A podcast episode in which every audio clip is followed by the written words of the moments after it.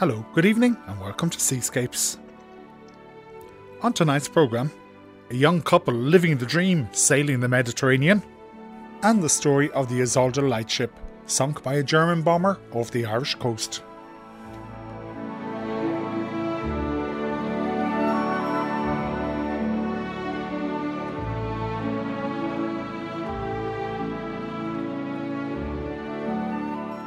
Caitlin and Andrew O'Shea are living the dream. Life at the moment, and for years to come, is cruising the world on their refurbished 35 foot westerly yacht, the Caitlin. The couple left Kinsale last July. They plan to spend the next few years sailing around, and I caught up with them today from the Balearic Islands after nearly a year on board. Caitlin first told me how this adventure all started. Well, I met Andrew in Australia. Um, we were out one night at a bar and I came across this Irish guy who came up to me and introduced himself. And as part of the conversation, he said one day he wants to sail around the world. I thought that was pretty cool. And it's a pretty good line. Yeah, it did, it did well. Um, and a couple of years later, we kind of decided that we'd start sort of making plans to actually make that sort of happen. When did you start planning this trip? Oh, well, like we discussed it right back at the beginning, but then kind of, you know, obviously financially, you have to make plans as to how you're going to afford all that, um, how you're going to go away, how are you're going to quit your jobs. Probably around eight years ago, we sort of made plans to buy some sort of property that we could hopefully rent out and um, use those funds to fund being away. So that's what we did about eight years ago. Well, in the recession, we bought a cottage which we renovated from derelict. And um, now that is our primary sort of finance for while we're away, be it not that much to actually live on, but it definitely makes it makes it all the difference um, being able to have that continuous money coming in. Andrew, tell me then something about the boat. You've called it after Caitlin. Uh, I thought I'd just kind of honour her by calling the boat after uh, Caitlin. The boat itself, I suppose we did an awful lot of looking online and we looked at a couple of boats beforehand, and to be honest, uh, they were really, really rough, you know. So this one was uh, well cared for, be it all the equipment was out of date, but at this stage now, uh, we've nearly all the equipment on the boat is replaced. So I mean, it's it's pretty comfortable, you know. We've everything, you know, from microwave, fridge, hot shower, television, to all the safety gear you could imagine. We've got special water water filtration systems. We can wash the dishes with salt water, and yeah, it's 34 feet long. And I suppose for that, it's got about as much crammed into it as you could. You know. Yeah. How long then did it take you to fit her out before you decided she was ready to go? Last year, there was a huge amount of work went into it. So we've had her for three years, but the first two years, uh, I was working all the hours I had. Uh, if it wasn't at work, it was uh, renovating our house, you know. So our, our house was completely derelict and all the money was going into the house. So we literally had it as a motorboat for one season because um, it was in the back burner. So it was really last year there was a huge amount of work that went into my my father actually came down a lot and uh, he helped me. We did the standing rigging ourselves. Uh, we put a, new, a brand new engine this winter. Actually, it's a lifeboat engine. A lot of the big ticket stuff we did anti osmosis treatment uh, last winter as well in Spain. Caitlin, you left. You went started off last July. You left from Kinsale. You went down to Spain first, I think, four days. Yeah, My experience, we, that can be a pretty rough journey. We didn't leave in the best of weather, but with the lockdown and everything, we were so scared after our plan of originally leaving in 2020 that we would just get stuck in Ireland for another year or something. So we just wanted to go and um, we just went for it and it was a bit rolly. Um, I was sick for the whole time. Just to probably sum it up, I ate a pack of noodles for the three and a half days. You you spent some of last year going right down through Portugal. We did, yeah. So from the north of Spain, we travelled down the Atlantic coast and then into the Algarve, which was beautiful. We visited some places. Alvor was one of our favourites, a very sheltered sort of uh, ria that's off the Algarve. Portimao, and then we continued from Portugal. We went to onto the Gibraltar Strait. So, um, and we were in Gibraltar for a few weeks as well. Um, I guess in the end, for us, the dream was always these turquoise blue waters and warmer weather. And um, as much as the Atlantic coast is beautiful in its own right, uh, we were kind of pushing, and then also having left later in the year, we were just pushing to get to a really good place that we could be for winter and um, closer to being in the Med. And where did you overwinter? Almerimar in uh, Andalusia, uh, in Spain, south of Spain. Did you do a big jo- jump to go around Gibraltar?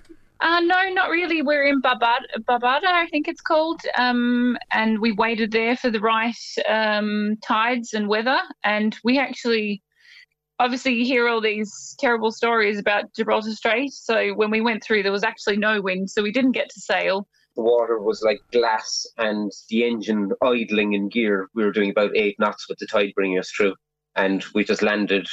Uh, on the other side just uh, just as the tides were changing again. So it was it was perfect, perfect timing. Uh, perfect yeah. timing, yeah, definitely. Did you work on the boat? Did you live on the boat over winter? What did you do? Uh, we did live on the boat. Um, so we were supposed to go out to Australia, but the flights got cancelled uh, twice. Actually, we rebooked them and they got cancelled again. Uh, we had the boat already taken out of the water, so we'd three or four months there that we were supposed to be away that we said, right, well, we're not wasting the time. So uh, we just uh, got stuck into projects for that time, you know. And did you live on board? Uh, we did, yeah, yeah. I mean, uh, yard life, we call it the dark side, you know. Uh, it's uh, it's not perfect, you know, because uh, like there are showers and facilities in the yard, so uh, you need to use them, you know. But yeah, of course, you got to go off the boat to go to the loo, you know. Um, it's funny what you yeah. get used to. That's all yeah. I can say, to, to be honest. to, to, be honest, there's sailing, uh, as you know yourself, it's the ups and downs, you know, like bits that aren't enjoyable. I'm able to kind of discard them because I know when it's good, it's really, really good. Uh, when it's tough, it's really, really tough. You know, like um, uh, yeah, these these tough passages and stuff like that are uh, an endurance. You know, when everyone's sick and you know tired and cold. Yeah, you know the autopilot's not working, so you have to hand steer for 24 hours and it's black dark, so you can't see where you're going. So you're trying to trying to hold the course. You're yeah nearly going around in circles. um, so you know, like it, it can get really tough. But then you land into a place, you see a new place, you've yeah. forgotten about all the hardship, and it's all uh, worth it again. And it's all worth it again. And of course, some of the passages are. I mean, our passage over here to Formentera was was absolutely beautiful. But yeah. after your long winter, you're back in the good times now again. When did you set off again? About two weeks ago, I think. Yeah, maybe. Yeah, three, three, three, three weeks at both the stage, maybe. Yeah. So where are you now? So it's Formentera is where we are now, which is in the Balearic Islands. In yeah. the Balearic Islands, yeah. So it's, I mean, we can, you know, we can see Ibiza from uh, where we're anchored, and it's kind of just uh, moving around the island, whichever uh, side is giving you shelter from the swell, you know. So, um, so we started on one side of the island, and now we are around the other side, and we've got some friends anchored next to us. Um, that we've been hanging out with kind of since Portugal, and there's another two boats that are arriving today. That they were all in Almerimar for the whole time. Actually, all of them we'd we'd met previous to going there. So uh, we've pretty tight knit social group, which is pretty cool. To little community, little yeah, little community. You know, you you could do this on a very very small budget if you weren't put, plowing money into the boat, which you don't have to. A lot of things are for comfort and you know to make things work smoother. Uh, but to have an extra little bit so that you can go out, go out for you know uh, coffee, dessert, ice cream, that kind of thing. It just makes it a lot more enjoyable. You know, I know some people do it on like absolute peanuts. I've heard of people cruising on 500 euros a month. You know, to do that, of course, they can't. You know, they can't do the socializing. They can't go to a restaurant or any of that. Whereas if you know if you're willing to spend like 1500 a month or something, uh, most couples tend to be between 1500 and 2000 and at that you can you can really uh, have a comfortable enough lifestyle uh, for a couple you know so people listening to you who might think be hugely envious you don't have to be rich no not at all it's it's completely within uh, the decisions that you make as to what you need. You obviously need some sort of a boat that's going to be able to get you around safely, but even that is sort of left up to the person that's in the boat that makes that decision. Like you, we've seen, you know, there's 25 foot boats getting around solo sailors and you know living on next to nothing, and then there's people that feel they need a 45 foot boat with absolutely everything on it and go out for dinner three times a week and yeah. all that sort of stuff. I think I'd be we in the latter category myself. Uh, yeah, yeah. Well, I guess, you know, things do get to that point when, you know, um, you know, if we were to continue doing this over, say, a decade or something like that, then we would probably be thinking maybe a bigger boat would be um, better for us. Like, if it's your home long term, then of course, but I guess at this point, beginning, you don't even know how long you're going to, you know, sustain this sort of a lifestyle. Like it is amazing, but there are a lot of learnings and changes you have to make. Um, yeah, there's a lot to learn, and we're enjoying learning it, but it, it can be quite challenging at times, especially for me. I, I um, I, I have a lot to learn in comparison to Andrew. Andrew definitely knows a lot more than me, so um, it, it, takes a couple of years to get to know your boat as well. Mm. Um, you need to know where every single cable is going, every pipe, all the weak points, all that. Uh, you don't have to, but if you do know that, you've got a huge amount of confidence. So, what's the plan next? So, I suppose we're kind of thinking the Balearic Islands for, you see, with the PCR tests now, we nearly want to get value out of them because we have to do the tests every time we move somewhere, you know. Um, so, we'll probably stick a couple of months here and then Sardinia maybe and hopefully onto Corsica and possibly wintering in Malta. Our plans change like the wind. You know, we could as easily end up just seeing a nice passage for you know if the wind was uh, behind us to take us down to Greece or something like that. Uh, we might just decide to pull up the anchor and do it. You know, but um, our, our, vague plan is to to spend this summer uh, between uh, the islands. Yeah. Will you cross the Atlantic?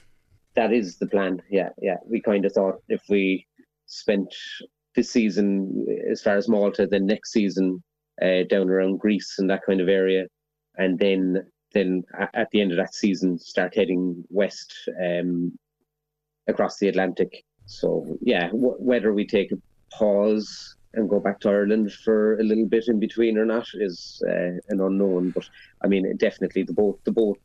There's too much gone into the boat to not get the value out of it, you yeah. know. And I think the first year, hands down, is the most challenging. The second year would be far, far easier because the, the work is done. A lot of the learning is learned and all that. And year on year, it's all easier. It's it's cheaper, uh, less stressful, and uh, your living situation's better because you know you've adjusted. Because and you don't have a deadline. You can keep going for a good few years.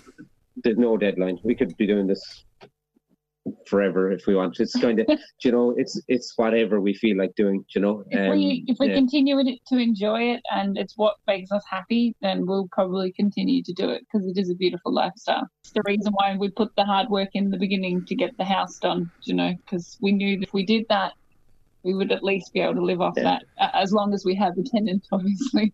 Okay. Um, but, you, have yeah. got a Facebook page and an Instagram account that people can follow your progress if they want. Just tell me a bit about that. Um, so we started off with Instagrams, and um, it was kind of just like a way of documenting our travels, you know, for ourselves, and also in the hope of maybe meeting people our own age that are doing the same thing.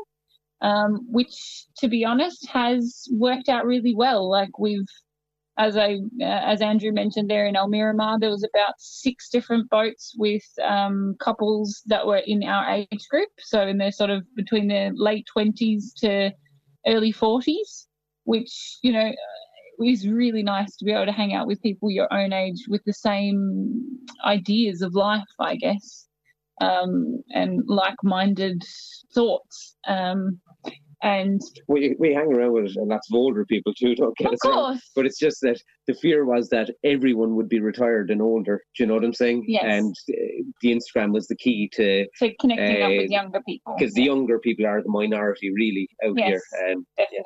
Yeah. But we would like to show. Um, I guess people that find this lifestyle interesting, that it's doable, you know, in hope that we might inspire maybe some other people to get into it because it's it's a great way of living. Yeah, no, if I mean if we can say hello to my granny Lillian O'Shea because I know she'll be listening. Um, and hi to everyone else in Ireland as well. Yeah, yeah. We miss you all. The whole family. Yeah. And I think we'll check in on Caitlin and Andrew later in the year to see where they've got to. If you want to follow their progress, or maybe you want to head off into the sunset yourself, their Facebook and Instagram page is called A Nautical Change. Alicia Rushby never met her grandfather William. He died at the age of 43 when the lightship on which he was a crew, the Isolda, was sunk by a German bomber off the southeast coast of Ireland just over 80 years ago. Alicia is undertaking research at the University of Bedfordshire on the impact an incident like this can have on families, especially if the bodies are not recovered, and to learn more of her grandfather. She spoke to Lorna Siggins for Seascapes. Many families and friends who have lost loved ones to the sea, or those who have family members who have gone missing, live with the additional trauma of ambiguous loss, as in when no body has been recovered. Alicia Rushby is researching the impact of this on families and how it can pass down generations. When the Isolda lightship was sunk by a German bomber off the southeast coast over 80 years ago, six men on board died Patrick Dunn, James Hayden, Patrick Short, William Holland, Patrick Farrell, and her grandfather, William Rushby. And the reason I've been interested in this, uh, not just as a as a writer, is because I'm the granddaughter of one of the people that was killed that day, a seaman called uh, William Rushby. And for a long time, I've been fascinated about the sinking and also about the legacy of what it does when there is no body to mourn.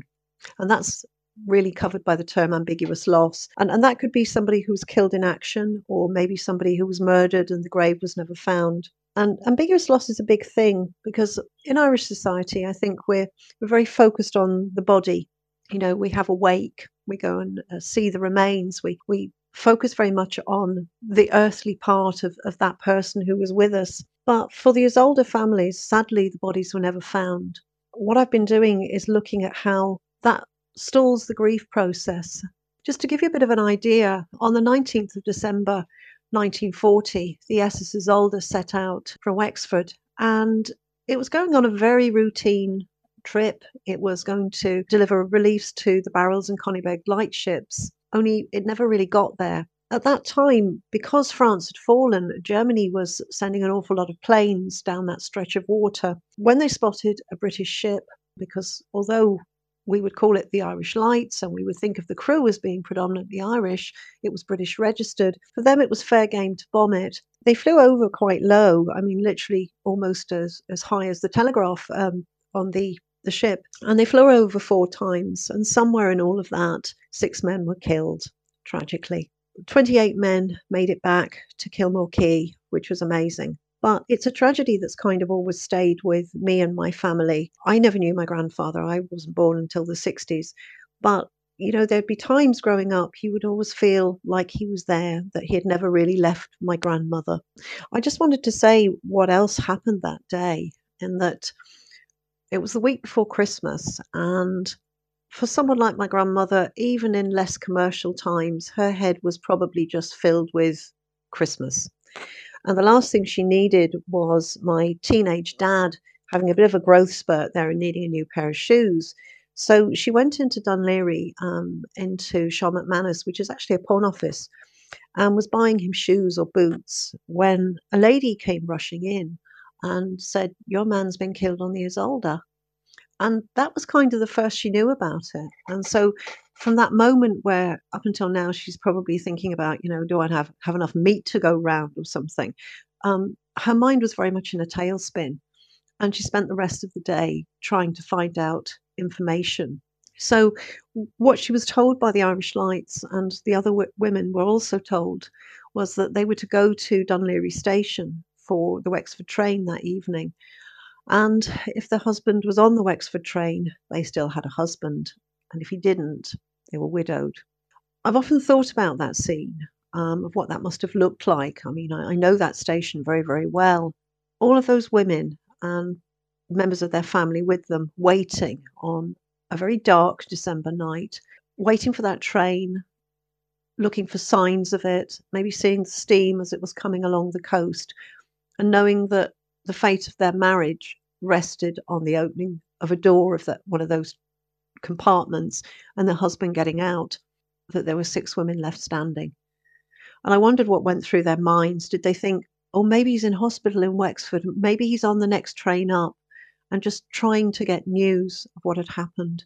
I can't imagine what that first Christmas was like. And I must admit, although my dad talked a lot about what happened that day, we never really discussed that first Christmas, but I think that must have been very hard. I've been doing some interviews. I've been very fortunate. I put a bit of a shout out on a, a local page for Dunleary, and some wonderful people have come forward both survivor families and also families of those who were lost. And I can't thank them enough for their kindness, been very gracious and very giving both in their time, but also in giving the memories of people they've loved. And in each of the interviews, there's been a moment where the hair really does stand up on the back of your neck.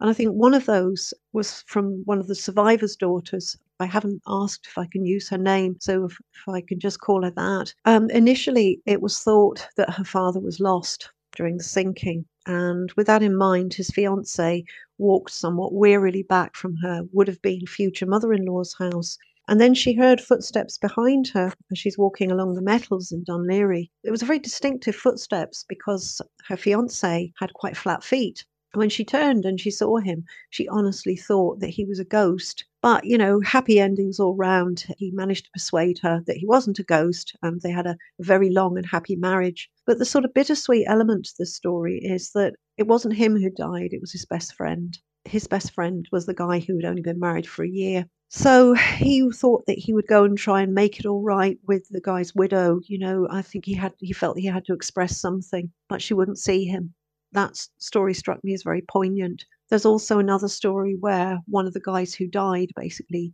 told one of the survivors, you know, you need to jump over the side of the ship. And this bloke did.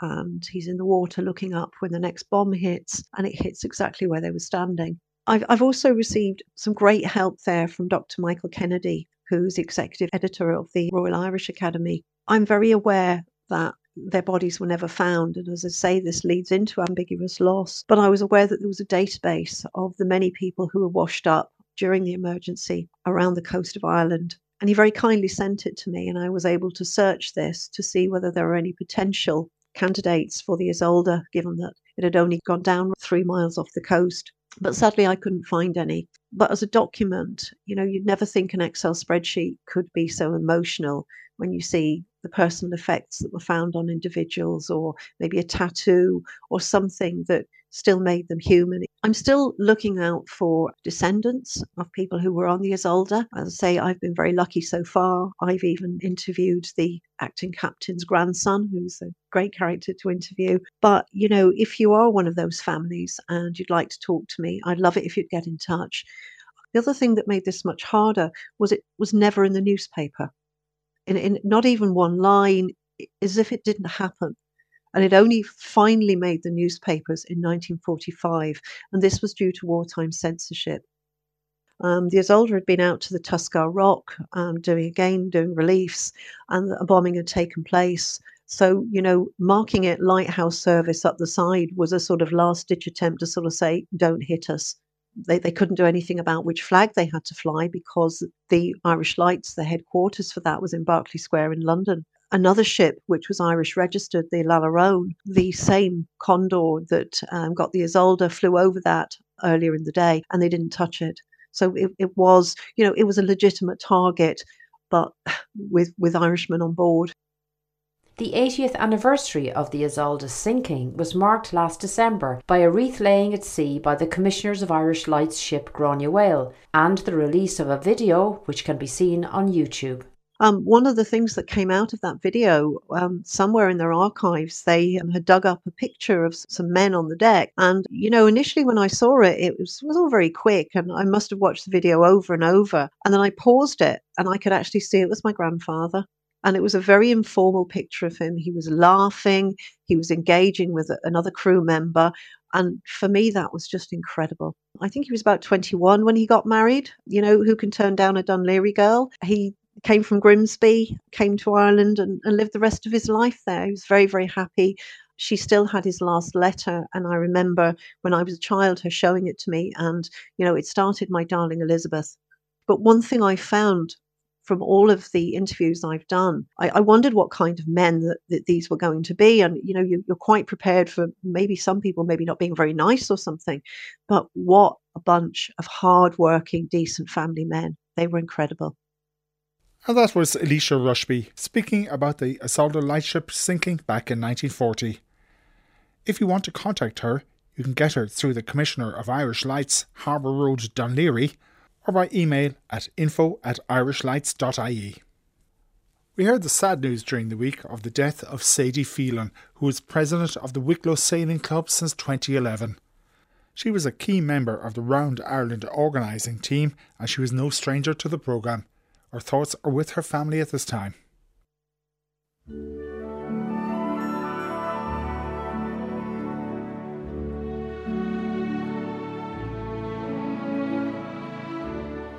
And that's it for Seascapes for this week. We're back at the same time next Friday. Everything on the programme is podcast. It's on our website, rte.ie slash seascapes. If you want to contact me or the programme, the email is seascapes at rte.ie. Hopefully, we'll all get near or on water over the next week, and if you do, stay safe.